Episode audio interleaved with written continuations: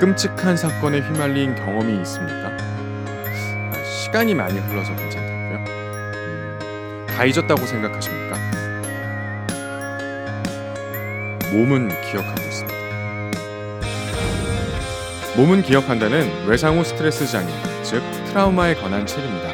저자 베셀 반 데어 폴크는 해당 분야의 권위자인데요. 30년 이상 트라우마를 연구한 세계적인 의학 박사입니다.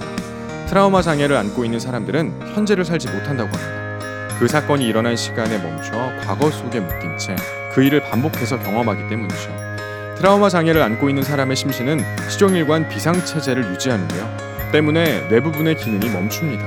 그래서 위급 상황에 제대로 대처하지 못하고 엉뚱한 것에 반응하며 자신의 감정을 느끼지 못하고 타인을 공감하지 못하게 된다고 합니다. 하지만 트라우마의 치료는 가능하다고 합니다.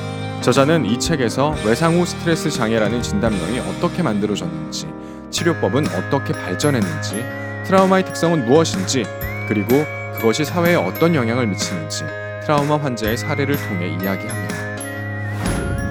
이 책은 트라우마 장애를 안고 있는 사람들에게 어떤 태도를 취해야 하는지 깨닫게 합니다.